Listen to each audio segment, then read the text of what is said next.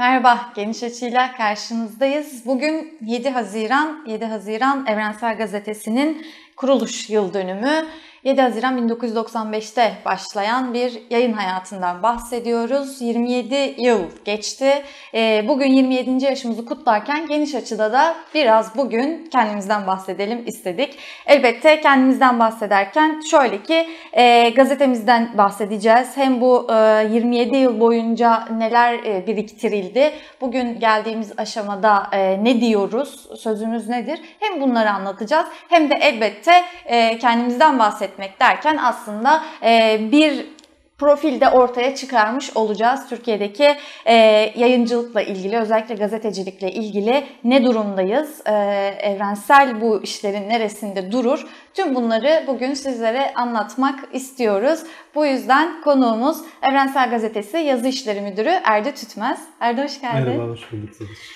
Şimdi 27 yıllık bir deneyimden ve birikimden bahsediyoruz elbette.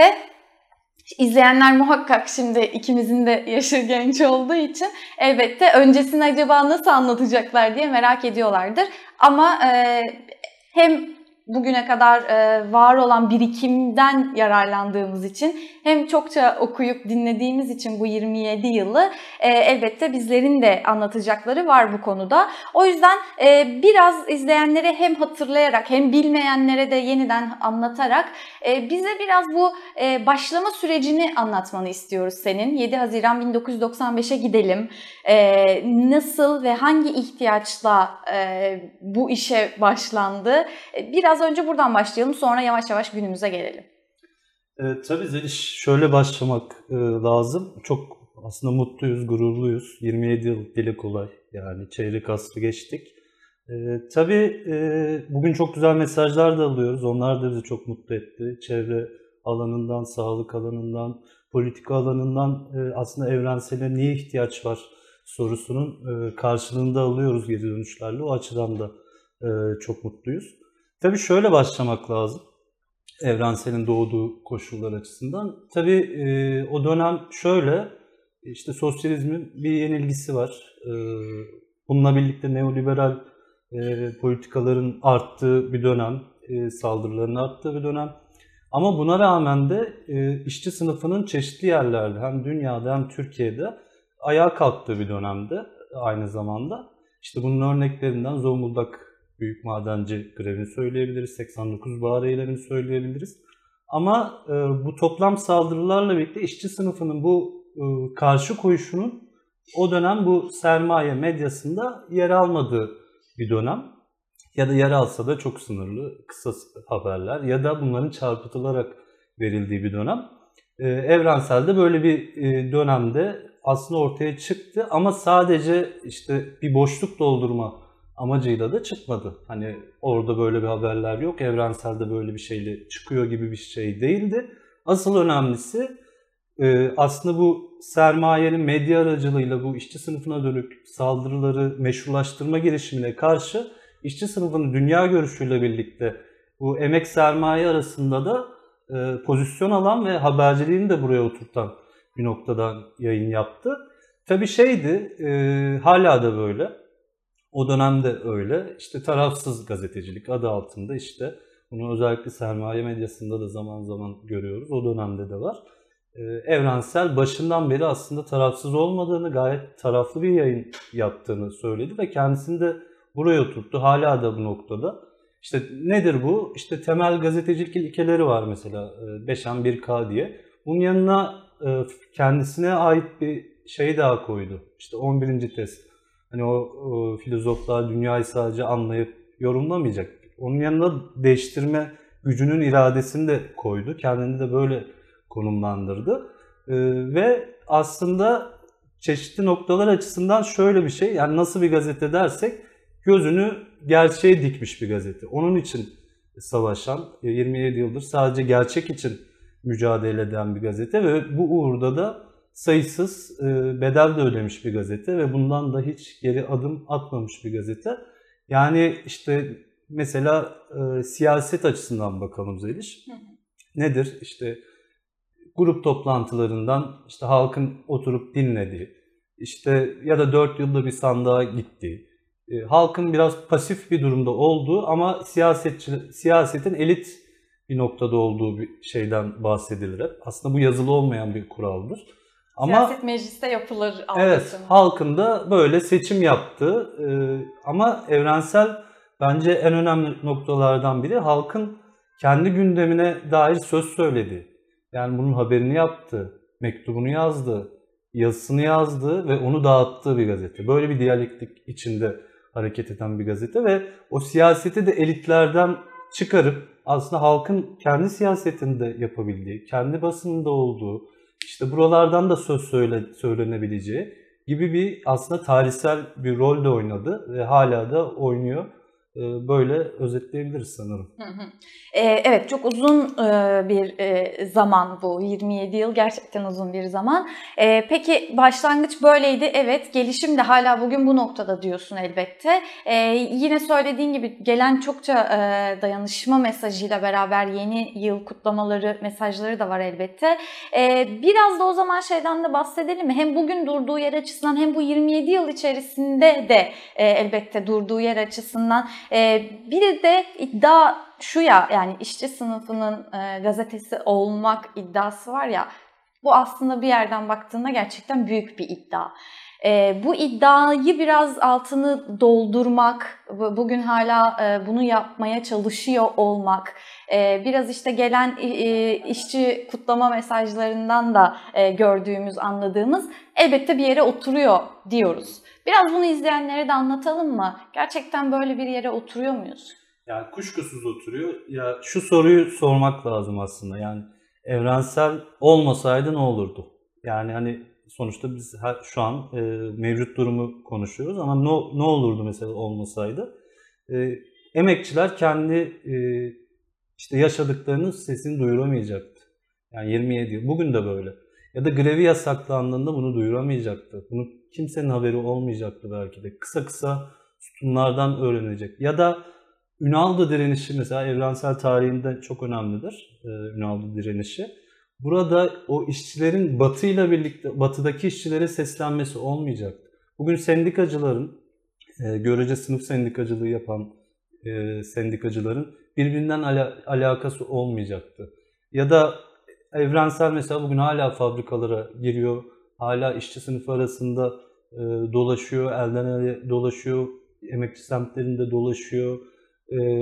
Ve burada çok büyük bir aslında alan kaplıyor. Bu tirajdan, başka şeylerden öte bambaşka bir anlam taşıyor. Çünkü dediğimiz gibi yani o işçi bunun okuyucusu, o işçi onun dağıtıcısı oluyor, o işçi onun örgütleyicisi oluyor ve böyle bir süreçte hani o bir şiirde de var ya karanfil elden ele diye dolaşıyor ve aslında orada kendi siyasetini de yaparken aslında başka işçilere de yön gösteriyor. Bu açıdan da, bu sadece şey açısından da değil. Mesela çevre alanından da bir köylü, ekoloji alanında, Artvin'de, Cerattepe'de, Kaz Dağları'nda, Muğla'da bunların da birbirlerinin tecrübelerinden öğrendiği hala bunun örnekleri var. Sen de bahsettin. İşçilerin her gün mesela mektup sayfamız var. Bu da çok özel bir sayfa. Mesela hiçbir gazetede olmayan bir sayfa. İşçi sınıfı, işte emekçiler buraya mektup yazıyor. Birbirlerinden haberdar oluyorlar. Antep'teki bir dokuma işçisi mektup yazıyor.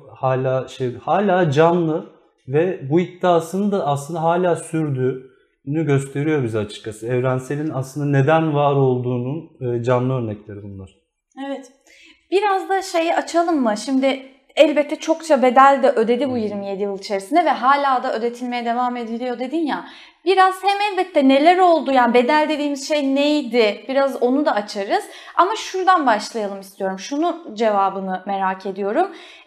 Tamam, bedel ödeniyor, ödenecek peki ama neden bedel ödetiliyor kısmı? Yani bir, kim ödetiyor? İki, neden Evrensel'e bedel ödetilmek isteniyor?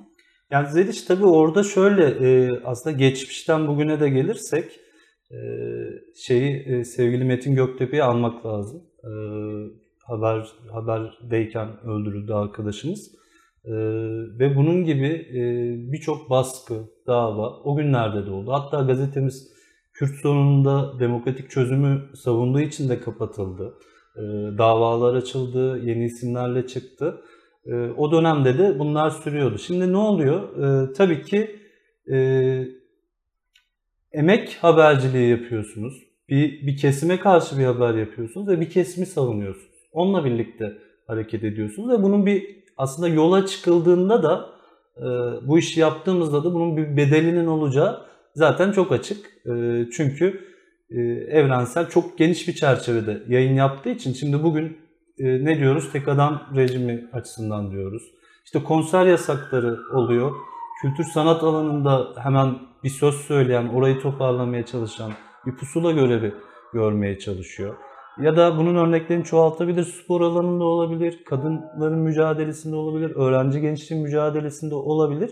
Böyle toplumsal dinamiklerle oraya da oturan bir noktada oluyor. Ve tabii bundan dolayı da hedef oluyor.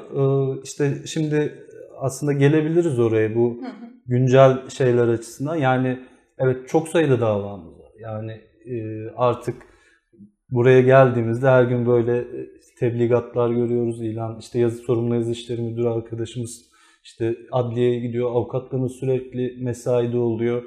Ve bunların yanında aslında 2019'dan beri de bir basın ilan kurumu ile mücadele ediyoruz açıkçası. Nasıl bir mücadele? Şöyle yani basın ilan kurumu, onları izleyicilerimize de aktarırsak süreci. Basın İlan Kurumu 2019'dan beri resmi ilan vermiyor gazetemize. Bunun nedenleri de aslında çok saçma düzeyde. Biz mesela bir okur dayanışması yapmıştık. Yani okurlarımız gazetesine sahip çıkıyordu. Bu zaten Evrensel'in başından beri yapılan bir şey. Evet, insanlar gazetesini alır, başkasına da verir, dağıtır, örgütler. Zaten bu Evrensel'in temel şeylerinden biridir. Bunu bir suç saydı. İnsanları da fişleyerek. İşte bu kişi gidip bu bayide, Diyarbakır'ın şu bayisinde 3 gazete aldı, İzmir'in şu bayisinde 4 gazete aldı diye insanları da fişleyerek ve bunu da suç kabul ederek yaptı ve ilanı durdurdu, kesmedi. Sonra araya pandemi girdi. O hepimizin aşina olduğu mücbir sebep hala sürüyor, hala askıda kalma durumu var. Ve işin garip yanlarından biri biz ilan alamazken 100 günün üstünde ceza yedik. Mevcut durumda biz ilan alırsak zaten hala bir 100 günlük cezamız daha olacak. Ve şöyle davranılıyor açıkçası. Yani biz sonuçta kimseden para istemiyoruz. Yani bize para verin, kimse böyle bir şey demiyor. Bu kurum aslında kuruluş ilkelerine baktığımızda Türkiye'de mevcut basının desteklenmesi amacıyla, halkın vergileriyle, bunun altını çiziyorum, hepimizin vergileriyle oluşturulmuş bir kurum. Ama bu kurum bugün böyle mi yapıyor? Hayır, yapmıyor. Çünkü bu paralar, devasa paralar, bizim cebimizden çıkan paralar işte bugün hükümetin kontrolünde, ya zaten %95 iktidar kontrolünde olan bir basından bahsediyoruz. Buralara akıyor ve mesela Evrensel'i böyle denetliyorlar ya da bir günü böyle Yeni Şafak'ı denetliyorlar ya da mesela şeyler var, mesela git 80'de bir bayi, şöyle bir gazete var desek mesela bilmediğimiz bir gazetenin bunların devasa resmi ilan aldıklarını görüyoruz. Yani bunlar denetlenmiyor ama işte Evrensel şey yapıyor, işte böyle denetlenip üstü çiziliyor, parası verilmiyor. Dediğim gibi bu. Şimdi bir insan, bir yurttaş, bir vatandaş bir gazeteyi okuyorsa, bir gidip bayisinden alıyorsa bu zaten onun haber alma hakkı. Bu zaten anayasada yer alan bir şey ve siz bunu keyfi biçimde ben vermiyorum diyemezsiniz. Yani ortada zaten Evrensel şu an tüm şartları sağlıyor. Zaten hazır her şey o dedikleri şartlar açısından. Zaten bunlar suç değildi. Ama 2019'dan beri bu yönde bir baskı yaşıyoruz ki tabii şunun altını çizmek lazım. Biz zaten gazete yayın hayatına başladığında 10 yıl ilan almadı zaten. Yani bu gazete zaten ilan almadığı zamanlarda da emekçilerin desteğiyle ayakta durabilmiş bir gazete. Bunu zaten önceki iktidarlar da biliyordu, şimdiki iktidar da bence biliyordur. Bu gazete elbet yaşar. Elbet işçi sınıfının desteğiyle büyür. Halkın haber alma hakkı için insanların desteğiyle büyür. Ama burada açık bir hukuksuzluk var.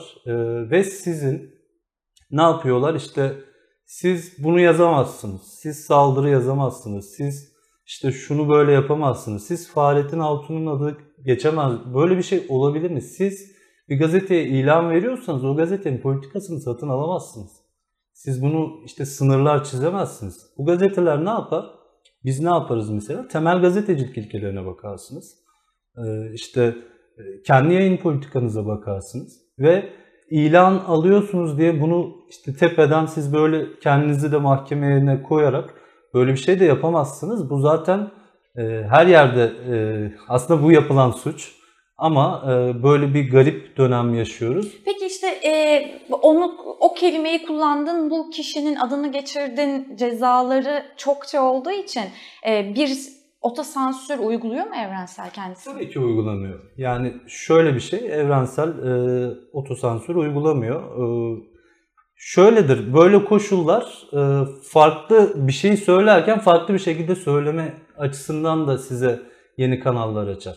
Elbet işte bunu atarsak şu olur mu bu olur mu diyoruz ama bu sonuçta biz 27 yıldır bu şekilde zaten hiç durduğumuz yerden bir adım geri atmadan yürüdüğümüz için de işte bunun için zaten bu cezalarla karşılaşıyoruz. Bunun için bu davalarla karşılaşıyoruz. Bunları mümkün olduğunca itirazlarımızı yapıyoruz. Çeşitli şekillerde karşı çıkıyoruz, açıklamalar yapıyoruz ve aslında dayandığımız yerde geri adım atmamak ve her zaman olduğu gibi okurlarımıza sığınmak. Evet. Onların desteğine sığınmak. Peki şimdi biraz da şurayı açalım mı? Tam aslında söyledin ama biraz daha açmanı istiyorum. Yani bir şekilde zaten 27 yıldır dediğin gibi bir okur dayanışmasıyla yürüyen bir gazete elbette. Basın İlan Kurumu'nun bu kadar duyurmaya çalışmamızın sebebi zaten en başta hukuksuzluğu. Ama sonuçta ne diyelim para olmadan da olmuyor ya, özellikle bugünün ekonomik koşulları altında. Biraz işte nasıl yürüyor gazete kısmını bize biraz anlatabilir misin? Tabii Zeliş, şöyle yani özellikle basılı yayın bir sürede bu kurdaki artış sebebiyle çok büyük sıkıntılar yaşıyor. Biz de bunları yaşıyoruz, çok derinden yaşıyoruz. Zaten zaman zaman şu gazete zam yaptı, şu gazete zam yaptı diye haberlerini duyuyoruz. Ama biz uzun süre bu yaşadığımız ağır krizi okuyucularımıza yansıtmamaya çalıştık. Çok uzun bir süre. Çünkü bizim okur kitlemiz daha yoksul kesimlerin olduğu, daha emekçi sınıfların olduğu bir kesim. Uzun süre yansıtmadık ama gelinen noktada zam yapmak zorunda kaldık. Çünkü şöyle, bunları yapmadığımız koşullarda zaten bu insanların desteğinin de olmadığı koşullarda bu gazeteler çok yaşayamaz. Yani böyle ayakta duruyor. Çünkü sorduğun soru açısından bu gazete nasıl ayakta duruyor? Cevabı işte emekçiler hala gazetesine sahip çıkıyor, hala dayanışma kampanyaları yapılıyor, hala yemekler yapılıyor ve bunlar gerçekten böyle tepeden örgütlenmiş, hani bunlar doğalında örgütlenen işler. Okurların örgütlediği şeyler ve bunlar değerli. Zaten Evrensel böyle ayakta kalabiliyor ve tabii ki şeyler var, kampanyalarımız var. E-gazete kampanyamız var, basılı gazete dışında da. Uzun süredir orada bir abonelik kampanyası yapıyoruz ve bir noktaya da gelmeye çalışıyoruz. Tabii ki bu yeterli mi? Değil. Bu çünkü bunu büyütmek aslında o Evrensel'in etrafında olan kuşatmayı yarmak açısından da çok önemli. Bu direkt çünkü insanların, halkın haber alma hakkıyla alakalı bir durum. Çünkü zaten bunun için yapılıyor bu baskılar. Zaten bunun için açılıyor bu davalar. Zaten bunun için ilan verilmiyor. Biz bu kuşatmayı kırarsak zaten, hani bugün gazetemizin sürmanşetinde de öyle attık. Yalanın perdesini yırtmak seninle mümkün diye. Evrensel çünkü okuruyla birlikte var olmuş bir gazete. İşte bu e-gazete kampanyasıyla birlikte de, işte bayiden gazete alma kampanyalarıyla da birlikte bu kuşatmayı da aşacağımıza inanıyoruz. Bunların defalarca örneği oldu geçmişte de. Kapatma davası oldu.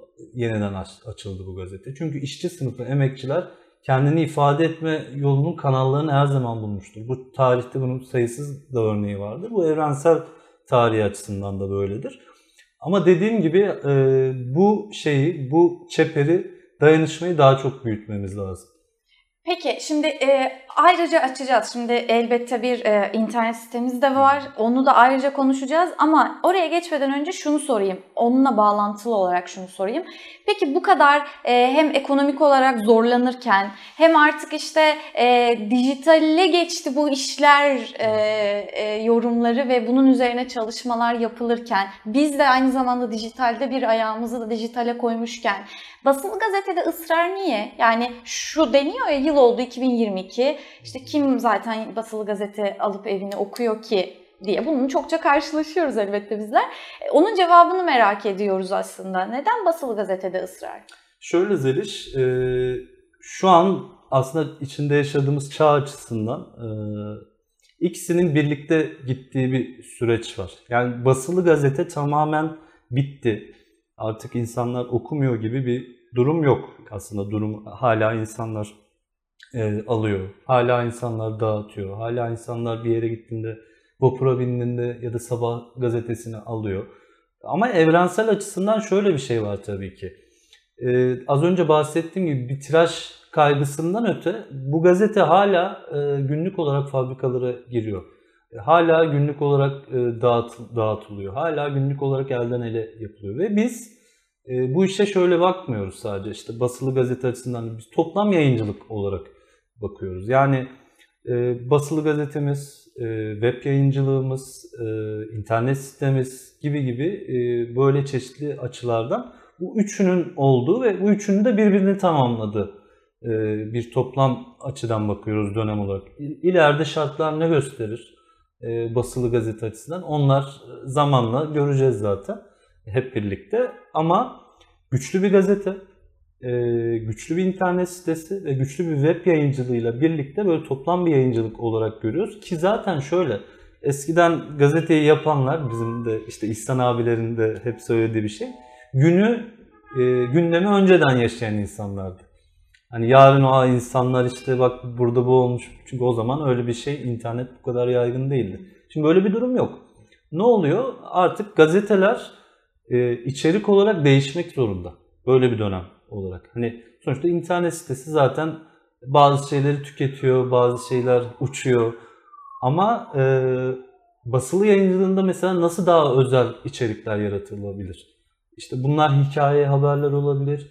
Bunlar insan hikayesi, bahsettiğim gibi bir kişinin, bir asgari ücretlinin bir yaşam hikayesi bile artık basılı gazete için başka bir noktada durur ya da dosyalar açısından öyledir.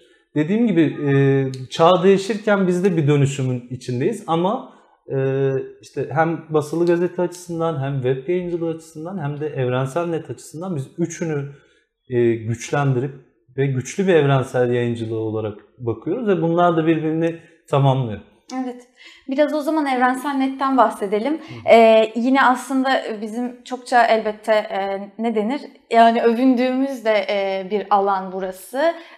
Çok Türkiye'de ilklerden birisiyiz, evet. Bir internet gazeteciliği olarak en azından var olması açısından tabii ki yıllar içerisinde gelişen, yıllar içerisinde daha anlık ve sıcak habere dönen bir internet sitesinden bahsediyoruz. Biraz Evrensel Net nasıl kurgulanıyor? Oradaki dert ve meram nedir? Onu da anlatır mısın? Tabii Zeliş. Yani bu yayıncılığımızdan bahsederken Evrensel Net bizim için çok önemli bir noktada duruyor. Zaten gazeteler açısından ilk önce bu yayına başlayan gazetelerden biri Evrensel Net. Çok çok önceden bu deneyimi elde etmiş bir sitemiz. Ve bu sitemizde de çok dinamik bir ekibimiz var. Çok canlı bir ekibimiz var. Çok heyecanlı bir ekibimiz var ve böylelikle aslında bu basılı gazeteyle ilgili konuştuğumuz bölümde orada da bu işçi sınıfı, emekçiler açısından bu anlık saldırılar, anlık şeylere cevap verme açısından da çok önemli bir noktada duruyor. İçerikler, daha özel içerikler, dosyalarımız oluyor, web yayınlarımız oluyor, işte farklı background toplamalarımız oluyor. Bunlar tabii basılı gazeteden daha ayrı, daha internete özgü içerikler üretiliyor ve burada çok başarılı örnekler de var. Canlı bloglardan işte özel yayınlara kadar, mesela 1 Mayıs özel yayınına kadar ve çeşitli gazeteci çalışmalarında da sürekli örnek gösterilen işler oluyor. Bu da aslında Evrensel Net açısından da bizi mutlu eden bir nokta oluyor. Tabii ki almamız gereken çok yol var. Bu her az önce bahsettiğim 3 yayınımız, 3 aracımız için de böyle. Ama umutluyuz. Şunu da söylemek lazım, iddialıyız. Hala iddiamızı daha güçlü bir şekilde koruyoruz. Hem gazetemiz açısından, dediğim gibi Evrensel Net açısından da şöyle bir şey değil. Büyük sitelerle, işte Hürriyet'inden bilmem buralarla yarıştığımız bir noktada değiliz. Hiç böyle bir şey istemedik zaten. Ama bu oradaki yalan düzeni açısından da aslında emekçilerin de bir mecrasının olduğu, anlık müdahale edebilen, anlık içerikler toplayabilen ve güçlü bir yanıt verebilen bir site olma yolunda emin adımlarla ilerliyoruz ve ekibimizle birlikte de gerçekten bu iddiamızı her geçen gün daha da büyütüyoruz. Evet. Biraz da o zaman videolu yayıncılığımızdan da bahsedelim. Bu elbette şeyden bağımsız değil, yani bunun deneyimi de tabii ki bir alan olarak çok farklı olsa da yine de bir televizyon deneyimiyle beraber, Hayat Televizyonu deneyiminden sonra yeniden bir şeyler yapmalı meselesinin tartışıldığı ve işte biraz da internet yayıncılığının bu sosyal medya haber akışını da yakalayabilmek adına elbette video çok önemli bir yerde duruyor. Okurlarımızdan gelen de bu. Videolu haberlerin her zaman daha dikkat çekici olduğu ve benzeri, bunları tartışıyoruz, gözlemliyoruz. Biraz videoda ne yapmaya çalışıyoruz? Şöyle Zeliş, dediğin gibi birikim açısından bu ekibin arkasında güçlü bir Hayat Televizyonu birikimi var. KHK ile kapatılmıştı. O da hukuksuz biçimde kapatılmıştı. O da emekçilerin kurduğu ve aslında emekçilerin büyüttüğü ve aslında o nasıl diyelim, hani bir gazetecilik mesleği vardır ya, öyle de değil. Normal insanların girip orada mesleği öğrendiği ve bir oradan farklı bir deneyim elde ettiğimiz bir dönemdi. Ve biz buralardan bu deneyimle birlikte geliyoruz. Hala o deneyime yaslanan bir noktadayız. Tabii ki web yayıncılığı çok önemli bir noktada. Bugün baktığımız zaman bir sürü yerde, bir sürü mecrada web yayıncılığı var. Bizde de özellikle bu dönem, geçtiğimiz yeni yayın döneminde de çok sayıda programımız başladı. Hem politika alanında hem bir sürü farklı alanlarda oluyor. Bunlar dışında mesela çok kıymetli bir işimiz var, işçi durakları diye. O az önce bahsettiğimiz o konuşamayanlar, o ekranlarda görünmeyenler, o siyasetin o hırgüründe hiç kendine yer bulamayan insanların mikrofona çıktığı ve derdini anlattığı şeyler oluyor web yayıncılığımızda. Bunlar da çok kıymetli işler. Tabii ki yeni yayın döneminde de, yeni dönemde de bu işleri nasıl, elbette şeylerimiz oluyor, eksiklikler hep olacak. Yani bunlar hep olacak ama bunları da yeni yayın döneminde de daha nasıl üstüne koyarız? Tabii ki izleyicilerimizden de geri dönüşler de alarak bunları nasıl bir şekilde farklı noktalara taşıyabiliriz? Onları da sürekli konuşuyoruz. Böyle özetleyebilirim evet. Burayı da. Peki biraz da o zaman toparlarken şeyi de yapalım mı? Çalışma tarzına ve çalışmaya dair, yani elbette bu sadece bir merkezden çıkan haberler değil. Nerelerde neler yapıyoruz? Nerelerde hangi arkadaşlarımızla beraber nelerin altından kalkıyoruz? Bir de hem onlara selam gönderelim hem de şöyle onu anlatalım. Evrensel işte gerçekten toplam bir emeğin ürünü. Yani çok arkasında sayısız kahramanın olduğu bir ürün. Öyle özetleyebiliriz. Burada sonuçta bizim haber merkezimiz var. Merkez büromuz var İstanbul'da. Ankara, Diyarbakır, İzmir, Kocaeli, böyle çok sayıda büromuz var.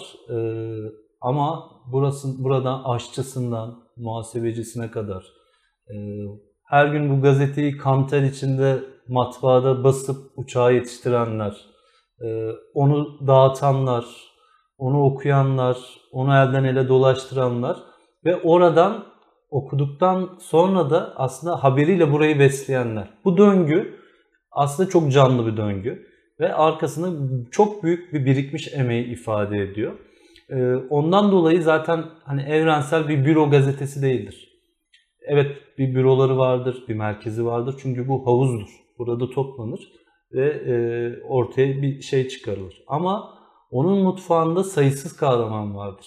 Bu kahramanlardan biri bir köyden, dağ başından haberi internete çekmeyip işte aşağılara gelip orada haberi yetiştirendir. O kişi işte direnişteyken işte şöyle şöyle oldu diye bize mail atan ya da yazan işçidir ya da memurdur, kamu emekçisidir, köylüdür. Bu toplam emek aslında az önce bahsettiğim gibi matbaasından aşçısına, muhasebesine kadar Evrensel budur zaten. Sadece merkezi bürolarından öte bir alan gazetesidir Evrensel. Belki Zeliş şunu da söylemek lazım. Es geçmemek lazım diye düşünüyorum. Yani bu yolda, bu 27 yıllık yılda çok sayıda arkadaşımızı kaybettik. Bunlardan tabii ki Metin Göktepe'yi söyleyebiliriz. Hasan İşler seçim otobüsünde hayatını kaybetmişti. Sennur abla bir yazar olarak bilinir ama aslında Evrensel'in mutfağında yer almıştır ve o bilgeliğiyle Evrensel'e yön vermiştir. Hala ona dayanırız. Hala onu döner bakarız ne yapıyor diye. İşte İbrahim dayımız, dedemiz, işte gençlerle yeni gelen gazetecilere Evrensel'i anlatan İbrahim dayımız ya da yakın dönemde kaybettiğimiz Cemal Dursun, Metin Ülgün. Bunlar çok büyük sorumluluk yüklüyor bize. Bunlar bu gazetenin bugüne gelmesine, işte o harcı atanlardan, onu büyütmeye çalışanlardan, hayatından feragat etmiş, burayı büyütmek için sürekli şey yapan, çalışmış, didinmiş insanlar, kahramanlar. Onlar işte biz her gün gerçeğin peşinde koşarken, bu yayıncılığımızı yaparken onların bu gazete için yaptıkları her zaman bize büyük sorumluluk yüklüyor. Çünkü bu kuşaktan kuşağa bir gazetecilik. Yani bizden sonra da başka insanlar bunu devralacak. Ama Evrensel de böyle yaşayacak. İşçi sınıfı basında böyle yaşayacak. Kapatırken onları da saygıyla analım. Evet, çok teşekkür ederiz emekleri için. Ve bir çağrı da yapmanı isteyeceğim elbette. Biraz başta söyledin ama tekrar bir hatırlatarak. Hem basılı gazete açısından, peki şimdi bizi izleyenler bu kadar da anlattık. Ne yapabilirler? Evrensel'e nasıl ulaşabilirler? Gerek basılı gazete, gerek işte abonelik sistemimiz var dedik. Buraya nasıl erişebilirler? Şöyle Zeliş, zaten bu basılı gazeteye bayilerden ulaşabilirler. Bayilere de ulaşılamazsa, olduğunuz yerde bir gazeteye ulaşamıyorsanız zaten gazetemizde, sitemizde de bayinize ulaşamıyorsunuz diye bir bölüm var. Oradan yardımcı olunabilir ve anında bu işlem çözülebilir. E-gazete açısından da Evrensel Net e-abone linkine tıklayıp oradan çeşitli şekillerde paketler var. Oradan da dayanışma amaçlı Evrensel e-gazete aboneliği olunabilir. Bunların çağrısını bir daha yapalım çünkü Evrensel, hani programın başından beri konuştuğumuz, Evrensel niye var? Olmasaydı ne olurdu? Ve niye olmalı sorusunun cevabı aslında bu.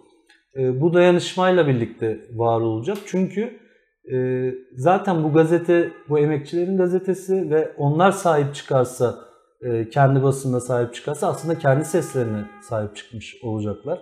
Kendi siyasetlerine sahip çıkmış olacaklar. Kendi dillerine sahip çıkmış olacaklar. Kendi köyüne, kendi her şeyine sahip çıkmış olacaklar.